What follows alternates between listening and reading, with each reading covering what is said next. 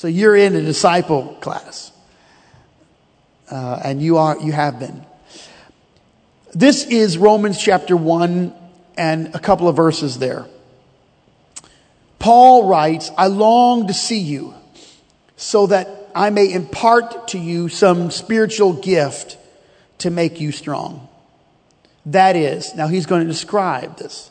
That is, that you and I may be mutually encouraged by each other's faith. I'll, I'll just stay on your handout for a moment because we're talking about spiritual impartation to impart. Spiritual impartation has been misunderstood by many religious groups. While there are misuses of the subject, there are great benefits for those who have a clear biblical comprehension of it.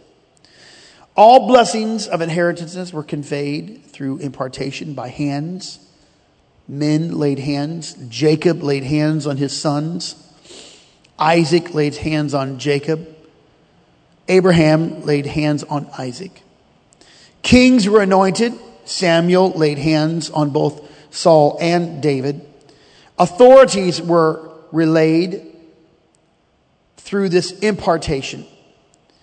However, just as Pharaoh's magicians mimicked the wonders of Moses, they, they had some water and made it red like blood. They had, when Moses threw down his rod, it became a serpent. They threw down something, it made became a serpent. We don't know if it was true or not, but it didn't really matter because Moses' serpent ate up all the rest of them. And then he picked it back up and became a rod. So, just as Pharaoh's magicians mimic the wonders of Moses, so too spiritual impartation must be found upon the scripture. Because Impartation can happen at any level of life that doesn't make it spiritual. You can impart things to people. In fact, you can impart horrible things to people. There can be an impartation of false doctrine, false concepts, bad examples, and that doesn't make it spiritual. So the Bible, the scripture, is, is the foundational uh, book, if you would say, the, the, the litmus of all spiritual impartation. So let's talk about it a little bit. I would offer to you three false conceptions of impartation. Number one, superstition. when you talk about spiritual things, you, you open up a door for people to have superstitions. And superstitions are very prevalent in religious circles. And I'm not talking about biblical circles, but people believe themselves to be very spiritual. People are very superstitious and people love uh, superstition. So an impartation, if you'll touch me, I feel something, or if you'll impart something to me, or people will say, I'm going to impart something to you through their words, and, and it is a superstition. This is not something new. This has been going on for thousands of years. And it convolutes truth um, and, and human spirits. Every once in a while, those human spirits will even open the door for demonic spirits. So there can be people who are kind of, uh, they're, well, Brother Hudiger says it correctly. He says that uh, he passed, as he, he's pastored two churches and he had some wonderful people, but every once in a while somebody kind of superstitious would walk in and he said, light attracts bugs also. So, uh, I don't know why he said that. I think that was terrible of him to say, actually. So, it's very funny. So, um, sometimes people uh, want to, they're, they're, very superstitious. Someone just told me that, that, that they have a relative and, and they, they really love the Pentecostal faith, but, but they decided to buy a rosary and, and nail it to the wall because they didn't want to leave anybody out. And uh, so now they have a rosary. This they, just covered all bases. Well, that's superstition. And when we talk about impartation, superstitious or superstition, uh, superstitious people can be very much engaged in this. And that's kind of where we become engrossed in personalities. You should write next to superstition a personality or personalities. This lends itself to particular people laying hands on you. I would like to have a particular person pray for me because they're powerful, or because I trust them, or because they're close to God. Um, this is an anti uh, New Testament concept. And it was, it, it had its birth really in, in the mid 200s in the third century because Catholicism did not begin in the first century, but clergy and laity, the operation of, of, uh, of the scriptures being taught through Latin and, and a repression of printed material gave rise to professional religious men. And so thus you, you, you saw, if you're, all, all, of my historians will know, you saw in the, in the, in the 300s and the 4th century here, you saw a rise of the commoners and the religious orders. And then they flourished for the next 1500 years. Gutenberg changed the concept of personal relationship with God. Because before Gutenberg, Bibles and printed religious material was very minimal. But when the Gutenberg press came out and Bibles became in mass, people began to read it for themselves. And that, uh, that gave, gave a flourishing, it, it, it made Christianity flourish in areas where there were not churches and buildings. And so today, we're looking at that maybe a little differently because when the early church was birthed, they did not believe that Peter had more power than Mary Magdalene. He was just appointed as a disciple and apostle, but the women and the men both had power, both as we found out historically and through the amount of people baptized in the day of Pentecost, which was 3,000, and the only way they could baptize them was baptizing them in the many mikvahs that lined the southern wall of the temple. Men and women were baptizing those people. So in those days, there was not this uh, adherence to a specific person. In fact, when Peter was caught in prison and was released, he was trying to think where, are, where would the people be gathered? I know John Mark's mother's house. That lady always has powerful prayer meetings, and he went to her house and knocked on the door. So today we have superstition where we don't think that someone can lay hands on us because we don't believe in them. Well, I just, I have very, very bad news for all of you.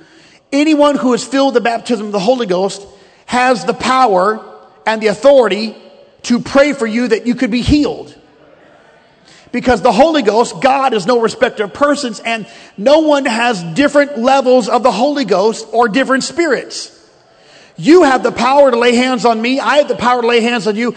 And our children that are walking around here praying, they have the power to lay hands on you. A lot of our young children, young guys that are in the front, they can lay hands on you. And you, if you'll catch them during prayer and worship before they go back to their pew and fall asleep, they may help you and you can be healed. Because they do, they get tired and they just fall asleep in the front row. It's okay. Um, but so, so we have this idea and that that idea, that first line there, that is why people run after popular preachers hosting particular revivals. I got to go to that one because then I can be healed. Well, the same God that may meet you there can meet you right here on Wednesday night to heal your body, to touch your life. What, what you did is you boxed him in into a place that only he can exist, when in reality, he exists in all space and all time. In him we live and move and have our being.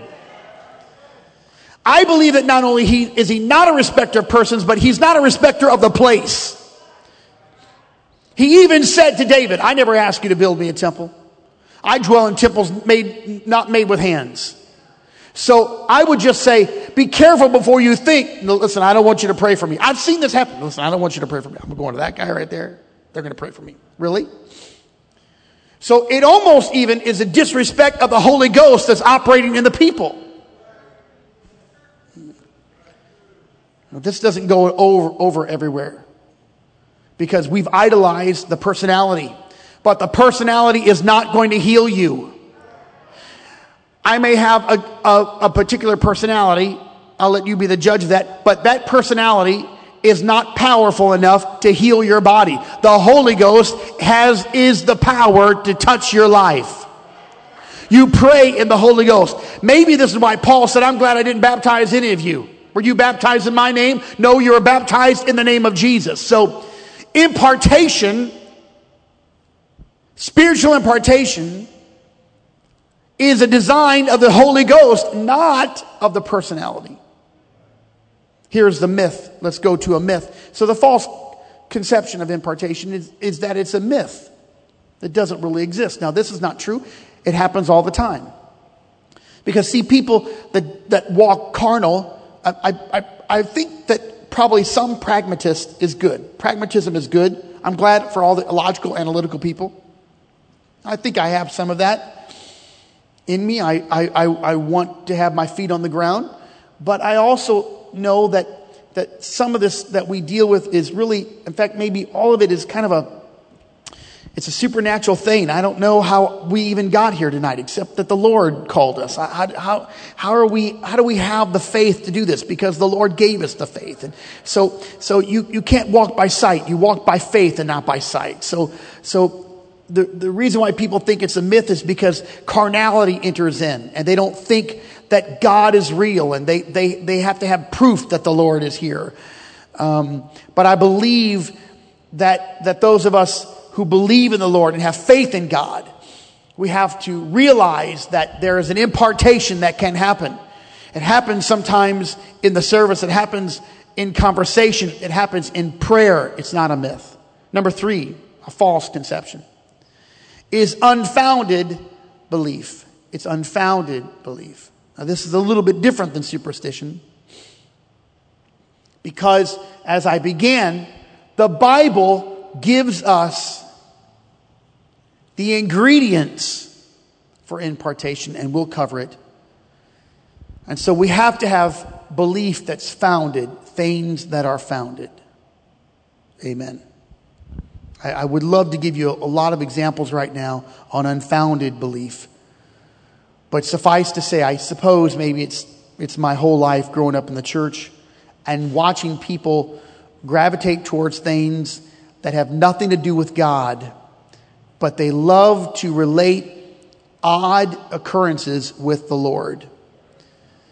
And so they don't, it's, it's not found on the word, it comes out of their own mind, and, and strange kind of beliefs happen. And so someone says something to them in a grocery aisle, they believe it's the Lord, and it's not founded on the word. They read a fortune cookie. This has happened. I read this, and they said, they didn't say it to me, but they said it to a pastor. I read this, and I just really believe that we need to move. Yeah. It, it, it's, it's, it wasn't an impartation. It was an unfounded belief. Didn't follow the plan of God. Didn't follow the biblical order of God. Okay. 1 Corinthians chapter 12 verse 1. We're back to that chapter that's talking about spiritual gifts. Now about spiritual gifts, Paul writes, brothers, I do not want you to be ignorant. You know that when you were pagans, everyone say pagans, somehow or other you were influenced and led astray to mute idols. Of course, all idols will be mute. He's making a point. Those idols, carved brass, gold, wood, stone, they're not going to talk back to you. Or as the prophet said, perhaps Baal is asleep. Maybe he's on vacation. So, you cannot really understand verse 11 without verse 12. So you got to understand verse 11 to get verse 12. Now I want you to go up to the top of your page. I long to see you so that I may impart to you some spiritual gift to make you strong. Now look at verse 12. That is, he's going to declare what that was. Paul is not giving out spiritual gifts. I want to impart to you some spiritual gift to make you strong, some, not a specific one. That is that you and I may mutually encourage, be encouraged by each other's faith. So I'm, we're going to talk about this. And when you get down to verse 2, then you have to consider Paul's opening remarks right before he introduces these nine supernatural spiritual gifts. They were dealing with pagans. They were coming from a life, a, a, an existence that they could gain power from specific or individual gods. All right. This is, I might have taken the long road, so let's just go to verse 4. There's Paul said. There are different kinds of gifts, but the same Spirit. There are different kinds of service, but the same Lord. There are different kinds of working, but the same God works all of them in all men. What is, what's happening here? Anyone see it? Do you see different kinds of gifts? Here's the clarity of the source. I got to declare it. He's declaring the source. 1 Corinthians chapter 12 verses 1 through 6. He's diffusing mysticism. It's, it's the diffusing of mysticism because the pagan gods that were mute, those were mystical things. Number two, he's addressing the many different gods with different powers. He's living, this is a Hellenistic society. Greek mythology is prevalent. Mars Hill gives us a great insight into the gods. And even Paul would write, I, I perceive that in all things, he said, you are too superstitious. Paul said to the men Athens on Mars Hill in Athens. And why was that? Because gods were prevalent. So they had gods for different things. They had, they had the god, sun god, they had the rain god, they had, the, they, had, they had a healing god, they had a water god, they had the, the flood god, they had all these gods. So he's saying, remember that you were pagans and you were, you were led astray by these nonverbal, dead, pagan customs idols. So Paul, he's giving clarity, source. And what is the source? Different gifts, same spirit. Different services, same Lord. Different working, same God. Very careful. And number three, Paul was a strong proponent that there was only one God. There was, he, he was trying to make sure that they understood. So he says the word same, same spirit, same Lord, same God, same, it, different gifts, same thing. So you've been looking for this God to provide this power or that God to provide this gifting. But this God that I present, Paul said, gives different gifts, but it all came from the same source. So Paul was engaging in impartation. He was imparting to them the knowledge of spiritual gifts. But he did not have the power to give someone tongues or interpretation. He did not have the power or the authority to give someone the gift of prophecy. But he was imparting to them the knowledge of these things so that when they were together, they would mutually encourage each other, each other by their faith what was happening to them. And that was Paul's impartation. Of course, there was a lot more than that, and we get to it now. See, impartation is not, is not just a mystical action, although it, it may seem that way to the carnal mind. But there are levels of impartation. I, I know that, that I've sat at the feet of great men and women, and they imparted to me truth I've sat at the table, my father and mother's table, while great missionaries, men and women, powerful people sat there, ate my mother's pasta, ate her bread, talked about the things of God. Those moments as a child growing up, it was nonstop impartation of wisdom and truth. And the first thing that we address in impartation is teaching. Everybody say teaching. Teaching is that first level to be taught. It's to educate or inform. It's a new thought. See, to teach is to introduce something that was not there before. Here is what Deuteronomy says. And what nation is there so great that hath statutes and judgments so righteous as all this law? Of course, the answer was none, which I set before you this day. Only take heed to yourself and keep thy soul diligent, lest thou forget the things which thine eyes have seen, and lest thy, they depart from thy heart all the days of thy life. But teach them thy sons and thy, and thy grand, your grandchildren. So what you've learned, you have to pass along. That is the beginning part of impartation. It would be terribly sad for you to grow old and die and never tell the testimonies of your life to your children or grandchildren. The perpetuation of the apostolic doctrine, or any doctrine for that matter, is the relaying of the historical facts. When any nation erases its history or wipes it out, they have a very bleak future because they don't know where they came from. They don't know how they arrived there. And so chances are they will repeat the mistakes of the past because they never learned the past and didn't know what it was. In fact, some nations have fallen victim to worse things because they never heard what happened. Now listen, if you go down this road, there's a big curve. You won't see it.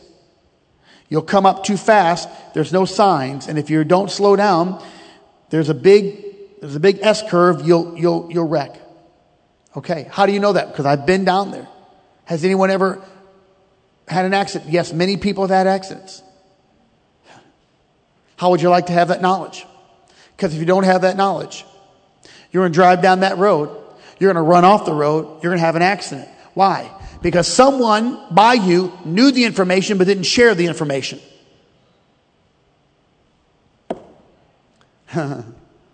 How deep do you want to go in this? You want to go deep, deeper than that? Because if you don't teach your children how to have a strong, healthy marriage, they'll think it's a throwaway thing like a red solo cup. And they won't know, hey, listen, some of you ought to know because you've gone through horrible situations in relationships and you know the pain and devastation of divorce. What you do is you don't hang your head and say, woe is me. You put your head up and you say to your kids currently right now, don't go down that road. When you get married, you love them for life. You never quit. You serve God. You have a higher power over you. You lay, why would you do that? Because you're trying to save them from something in the future. How about all of you who've been years ago before you came to God, you had addictions of alcohol or pornography or whatever the issue is or was. You ought to teach your children. How about credit card debt?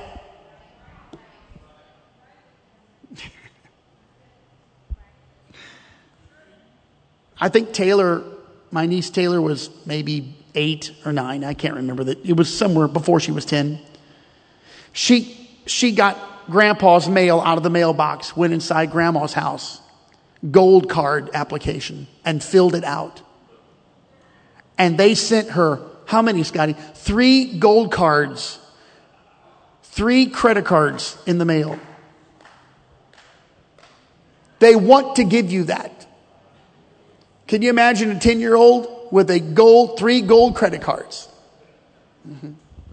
What we're not doing today is we're not telling. So when Terry Broadstreet introduces and said, Hey, listen, or maybe it was Tico Goda, we're going to do uh, Peace University, Dave Ramsey stuff. It's a 13 week course. It's $100. People think, Oh, I can't afford that. How am I going to afford that and go to Starbucks? right?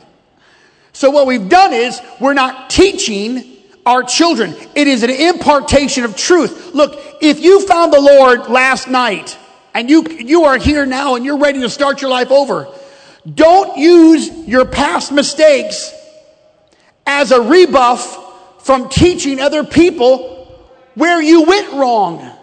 Well, you know, I, I don't want to tell them because I, I, had problems with that. Well, for God's sake, tell them there's a, there's a, there's a bend in the curve. They're going to die. They're going to have an accident. If they run up their credit card, there's to, they're going to have trouble. If they engage in this kind of behavior, it's going to hurt their marriage. If you buy, if you get happy with Amazon and you love to see the UPS truck come every day, chances are you're in trouble. I just saw it on your face. Many of you people are just, please, Pastor, stay away from that. Please stay away. Mm-hmm. You're lonely, so you push the Amazon button. Your package is on the way. So, teaching, it is the introduction of a new thought. Listen, if you don't ever have a new thought or you're not challenged on the old thought, you're in big trouble. It means you're not learning. And if we're not learning and growing and teaching, this is even the Bible says that the older women should teach the younger women. This is a this is an impartation of truth.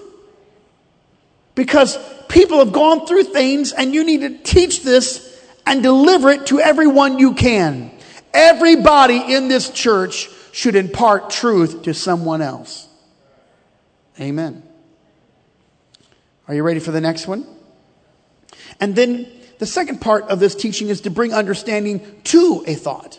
So it's not just a new thought, but you have to have understanding to it. So let's talk about it in the scripture. Ephesians 1 that the God of our Lord Jesus Christ, the Father of glory, may give unto you the spirit of wisdom and revelation in the knowledge of him, the eyes of your understanding. Underline that. The eyes of your understanding. Being enlightened, that ye may know what is the hope of your calling. Ooh, that's powerful. What the riches of the glory of his inheritance to the saints. And what is the exceeding greatness of his power to usward who believe. That's three things. According to the working of his mighty power. Here's a description which he wrought in Christ when he raised him from the dead and set him at his own right hand in the heavenly places, far above all principalities and power and might and dominion, and every name that is named not only in this world but also in that which is to come, and hath put all things under his feet and gave him to be the head over all things to the church, which is the body, the fullness of him that filleth all in all. I tell you, Paul left nothing out. This, if you go back up, this is a spiritual impartation of understanding of the thought that you will be enlightened. You're going to know what the hope of his calling is. That's your hope. And what the riches of the glory of his inheritance, that's heaven. What's the exceeding greatness of his power towards us who believe? That's resurrection. According to the working of his own power. So this is a education and a understanding of the thought. And what is the thought? The thought that you could be saved and here's why and how and who he is that saves you. He has everything. He's above all principality and power and might and dominion, every name. His name is powerful. Everything's under his feet. He's the head over all the church. The church is the body, the fullness of him that filleth all in all. The church is the body. This, these are understanding, scriptures of just pure understanding to give enlightenment to you. This is what you're doing here. You are serving the Lord. He has all power and you're serving Him because He gave you resurrection power. He's provided a heavenly home for you and you serve someone who is the head of all the church and you, we are the body. So teaching and impartation gives understanding to the thought. And finally, it acts as a guide through demonstration. So it's not just a thought and an understanding of it, but it's a demonstration. Here's a couple verses. The Lord said to Joshua, This day will I begin to magnify thee in the sight of all Israel, that they may know that as I was with Moses, so I will be with thee, and thou shalt command the priests that bear. This, this is how he's going to do it. Go to the Jordan River, it's flooding, the season's flooding. Tell those men those priests to carry the Ark of the Covenant and go walk in the middle of that and stand. When they did, their feet touched that water, it rolled back like it did during the Red Sea. You shall stand still in Jordan. And the people walked through on dry ground. It was a demonstration. God imparted power to Joshua through the Spirit. And it was a demonstration of that power when the waters of Jordan rolled back. So to teach, God was teaching something. Here's Acts chapter 3. Right after the day of Pentecost has concluded, we don't know how much time has elapsed. We do know that Peter and John went to the temple at the hour of prayer and they did what they normally do. And they saw a man who was lame and he asked of them money, alms. And Peter looked on him, and Peter said, Finally, silver and gold have I none. Here's demonstration, but such as I have. Demonstration. I'm going to give you in the name of Jesus Christ, rise up and walk. So this acts as a guide through demonstration. Amen. There's impartation that wants to come to this house. And there will be people, I don't know if men or women, but they're going to come here and they're going to be used in, in a powerful prophetic scene, and it's going to be impartation. And I'm trying to prepare the church for it.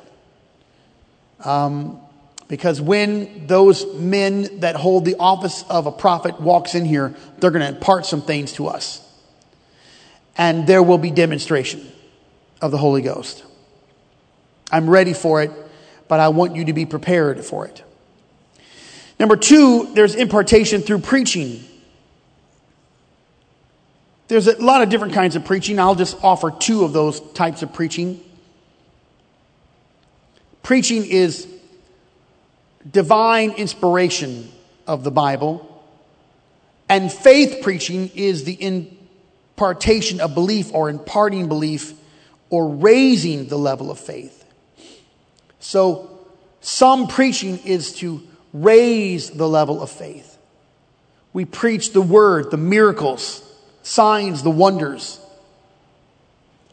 And that raises the level of faith. It's an impartation of faith almost always, almost always comes with the anecdotal story, the, the, the description, both biblical and current story of miracle signs and wonders.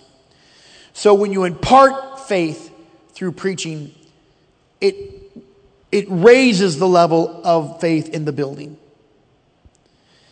There's another part of impartation through preaching, and that's doctrinal preaching. Jesus preached doctrine. In fact, when he was through instructing his disciples, they ended up calling it the apostles' doctrine. And the apostles' doctrine was the doctrine of Jesus Christ. So he did that through his preaching, also through his teaching. Doctrinal preaching is imparting truth. Brother Lejeune often talks about doctrine as the bones, the bones of the body. And the bones actually make the blood. The doctrine actually makes the blood. And the Lord gave us doctrine. Anyone who says, let's put aside our doctrinal differences, that, that creates a blob of a, of a, of a meeting congregation or, or, or, or group. You, you have no form without your bones, and you have no blood without your bones.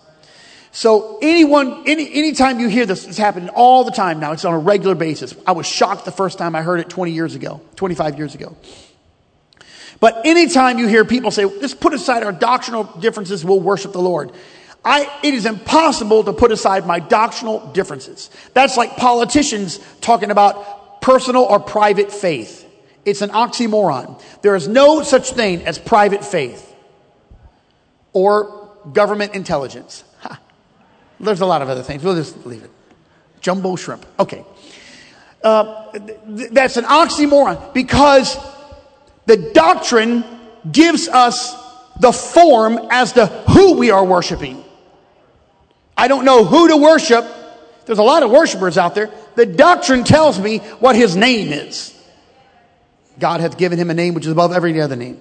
That at the name of Jesus every knee shall bow, of things in heaven, things in earth, things under the earth, and every tongue shall confess that he is Lord.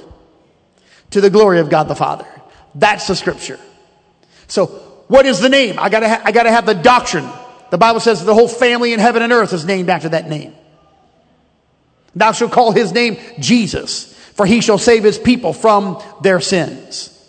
It's the name. Neither is there salvation in any other, for there is none other, name under heaven given among men whereby we must be saved. The name. That's what they said to Peter and John. In, in what name have ye done this? Did we straightly command you not to teach in this name? So, doctrinal truth, in, doctrinal impartation, preaching, imparts truth to people. And we need to hear preaching. We've got to have the preaching in our lives because there's passion in that and there's truth in that. Number three, it's imparting authority, even positions. So, this impartation is to transmit or confer authority. And it happened many times. I'm only giving you one example here. Joshua, the son of Nun, was full of the spirit of wisdom. Why? For Moses had laid his hands upon him. And they listened to him just as they did to Moses because there was something conveyed through an impartation. That was a spiritual movement. It was, it was the spiritual movement. The people listened to Joshua like they did to Moses. That is an incredible thought. This is the transfer. This has happened a few times in, in, in the last 10 or 15 years, I suppose, where a pastor retired and the next pastor came in and that senior elder pastor prayed for the younger pastor and it was an immediate and I've heard these wonderful stories. It was an immediate conveyance of authority. And the people adopted the new man just as they did the older man. But I've also seen the opposite of that, where the, the pastor wanted to impart and tried to impart, but the people did not receive it. I've also seen the other side, where the older man did not want he was still around, but he didn't want to give up authority. He didn't want to give up his place. So he hung around, snarled, growled. So this wasn't a good transfer. It was a bad transfer. There was no impartation there. The correct way is that there was a spiritual impartation, a transmitting, a transferring, a conveyance. And it happened there when Moses, you gotta, you gotta understand that, that looks, that, that scripture almost looks benign. But you have to understand who this was. Moses brought them out of 430 years of bondage, walked with them for 40 years, did miraculous signs and wonders. Water from a flint rock fed them. There was a cloud. God gave Moses, not Joshua, the measurements of the tabernacle, all utilities and all the utensils in the tabernacle.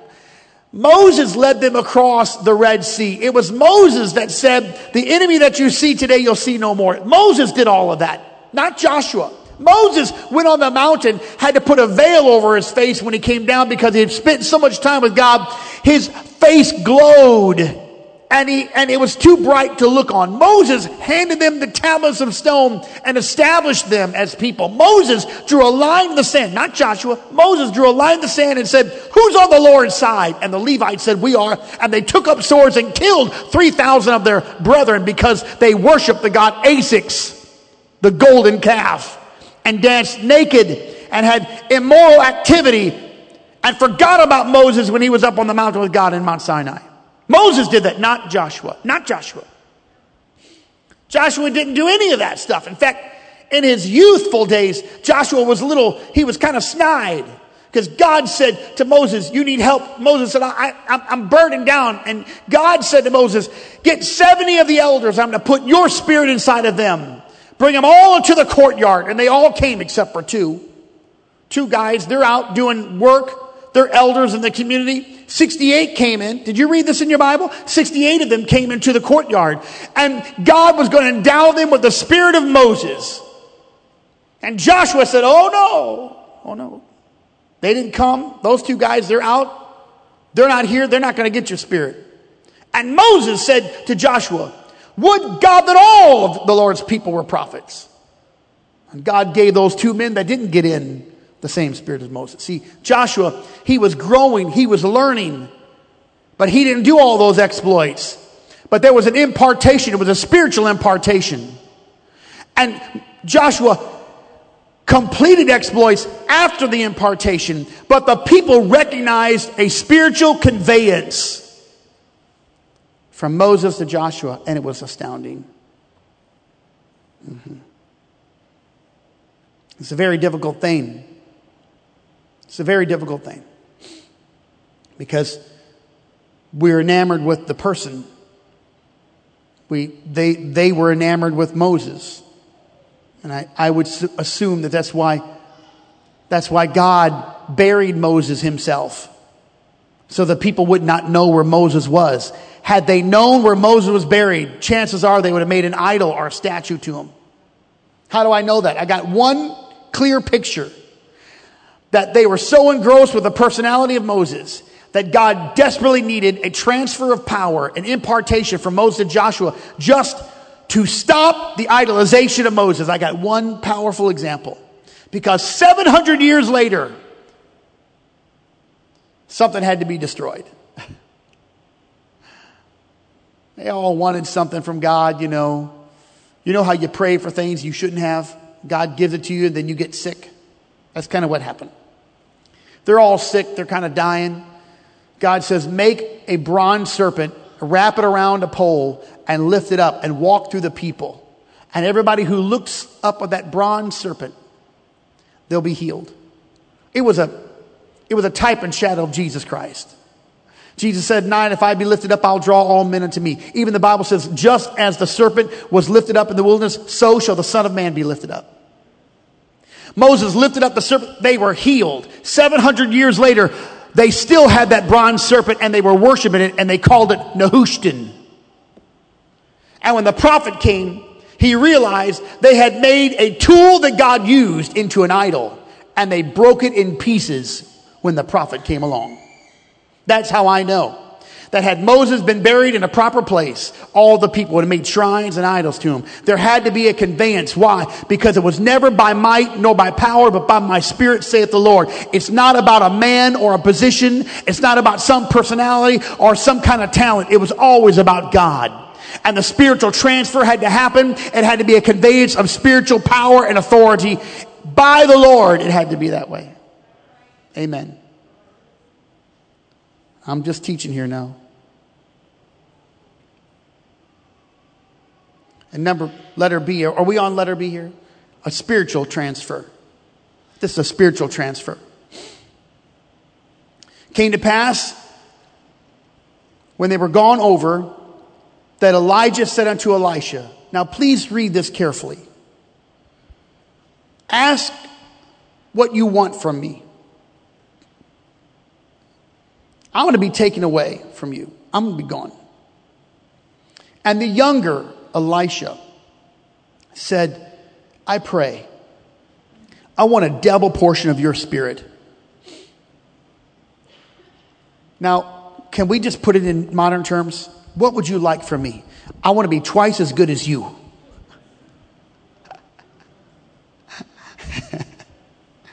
yeah, I don't know if that's going to happen. I, I doubt that. That's a hard thing. Thou hast asked a hard thing. I don't know, that's kind of impossible. I'm pretty good. Nevertheless, we'll put it to the test. If thou see me when I am taken up from thee, because that's going to take some spiritual insight, it shall be so unto thee. But if not, you don't get what you ask for. That's a that's a, a difficult proposition.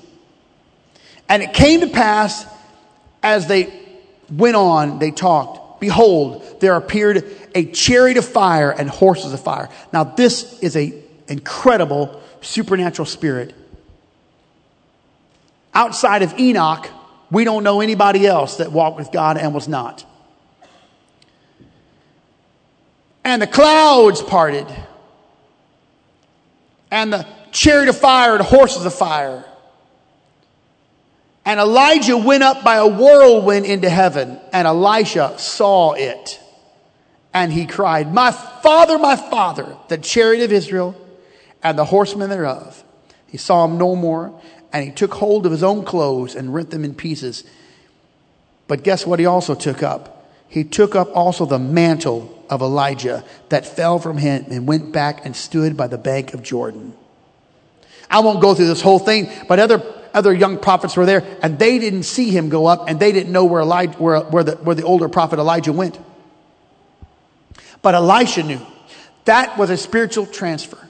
If you see me, you'll, you'll get what you asked for. And sure enough, if you go back and just do the numerical count, it pretty much looks like, like Elisha doubled the amount of miracles that Elisha had, Elijah had done. He had the mantle of his, of his teacher and his mentor. It was a very spiritual movement of God. But it was not something that the older prophet gave the younger prophet. It was, it was only by the grace, mercy, and authority of the Lord, because spiritual trans, uh, transactions and transfers, they happen through the Holy Spirit. They happen through the Holy Spirit. They don't happen because I want you to be spiritual. They happen because, because you've seen something or God has opened your eyes to something. The shallow, the shallow mind, the shallow Christian, the people who, who really, they don't have a walk with God. They have a walk with religion. They have a walk with a church name. They have, they have, they have community, but they don't have a walk with God. They have a difficult time seeing spiritual depth and spiritual things. People who idolize folks, they, if, if that person falls from grace or has some flaw and you find out they have some flaw, then your faith is devastated because you put your faith and trust in an individual. Trust me when I tell you, many people have, are not serving God today because they had such faith in somebody and they, they superimpose God on the person and the person failed and they said, well, God failed. God didn't fail. The individual failed. It's a, it's a carefully, it, it's the balance. I, I, know we have to have leaders and I, and I think we ought to have respect and I, I think there are authorities that God gives, but my faith is in the Lord. I have a wonderful pastor. I have a wonderful mom and dad. I have a, I, I have wonderful bishops in my life, but my, but my faith is in God. My respect is for the man and for the person that God, and for the position, but my faith is in the Lord. And I've had good friends. When I was growing up, I had two good friends and they were older than me and they were powerful men and both of them fell from, from grace. And I, I was hurt when i was young. I was hurt because one had an affair in his wife and the other went back to drinking. No one could believe it. But I, but my faith was still strong because ultimately it was not about them. It was about god. Now I, it hurt me. It hurt me. But i knew that i had to have faith in god. So when i talk to you about spiritual impartation it is a work of the holy ghost I want you to be spiritual. I want you to be powerful. I want you to be prayerful. But all I can do is deliver it to you. I cannot force anyone to do it. I'm here giving you direction. I'm here every service giving direction for people's lives. But there's something I cannot give you. The old, the old prophet came about the king, Elisha. And the king was young and the king looked at the old prophet Elisha. He knew he was in his waning years. He lamented, the Bible says. Or he was wounded in spirit that the prophet was going to pass. And he, it appears that even the king would, would have wanted the prophet to say something over him. And so Elisha said, Grab your bow, pick up your bow and your arrow. And the king did. I don't know where they're standing. It looks to me like there's a window there or they're on top of some building, perhaps the castle or some great wall. And the old prophet wraps his arms around the king and gives, and they pull the bow back together and the prophet gives direction, shoots the arrow in a particular place. That's direction. He gives direction. He has his arms around the young king and they pull the arrow back. And then the prophet stands back and he says, now pick up those arrows. And the young king picks up the arrows. And the prophet says, smite the ground. And the king, the young king, takes the arrows and he strikes one, two, three, and lays them down. And the prophet says, had you struck the ground four or five or six times, you would have had complete victory. But because you only struck the ground three times, you're not going to have complete victory. You see, I can give you direction, but I can't give you passion. I say to you, break all those arrows on the ground, have great passion. I can point you in the right direction. I can point my own children in the right direction, but I can't give them my passion. The prophet is going to pull back the, here's where you should go. Here's how you should go. Go that place. You got to get to that place. But to get there, you also have the victory. You also have to have passion for the Lord. Passion for the Lord. Great passion until everything in your life is consumed by the things of God. Amen. Amen. I want to impart something to you. I want to impart truth. I want to be counterculture. I want to impart doctrine. I hope even our spirits can rub off on one another to do good. I've always prayed that our youth groups throughout the years would have a peer pressure opposite of the peer pressure to do wrong, they'd have a peer pressure to worship. I like to have the same peer pressure in the church. There'd be a peer pressure. If there's any pressure, be a peer pressure to do right and love God and be dedicated to God. I, would like to, I'd like to have in part this idea that we can learn and love it just the same way as we shout and love it. I'd like to have a body that loves the Lord and eschews evil and, and, and follows God and despises the things of the world. I want to impart something to you, but I cannot give you a passion. I'll impart ideas of purity and separation, but you got to have a love for the Lord. See, I can't love God for you. I can love Him for me. I can impart a way and a direction, but I can't love the Lord for you. I can't even, I can't even worship for you. Although sometimes I say that I do. Just my wishful thinking. I can't worship for you. I can't give for you.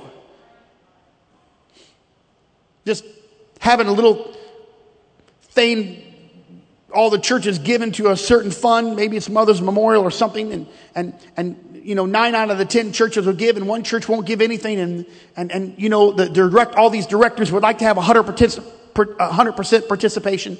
And sometimes the directors will give $50 on behalf of that church. It's not really, it's not really 100%, you know, but it looks good on paper. It's not, it's not really 100%. They didn't really get involved. They weren't really there. I'd like to have 100%. What, what difference would it make if, if, if, if we knew the truth but we didn't act on it? What, what difference would it make if we had all the knowledge but we'd have no passion for God? It would just be somebody who is filled with, with, with the details and the facts, but no love for the Lord. So all I can do is impart the direction for God. You got to have the passion. And I, I challenge all of you, whatever the arrows are, you pick them up and you beat them into the ground until they break. You do it six or seven or ten times. Whatever it is, you serve God with all of your heart, you never look back. Whatever it is, you love God with all of your heart, you never look back. All I can do is impart this to you by my words, but the actions have got to be yours alone. What I would say is, let's get on fire. Let's, let's serve God with all of our hearts. Let's pray that God would impart to us a supernatural transfer of the Holy Ghost. Yes, yes, yes.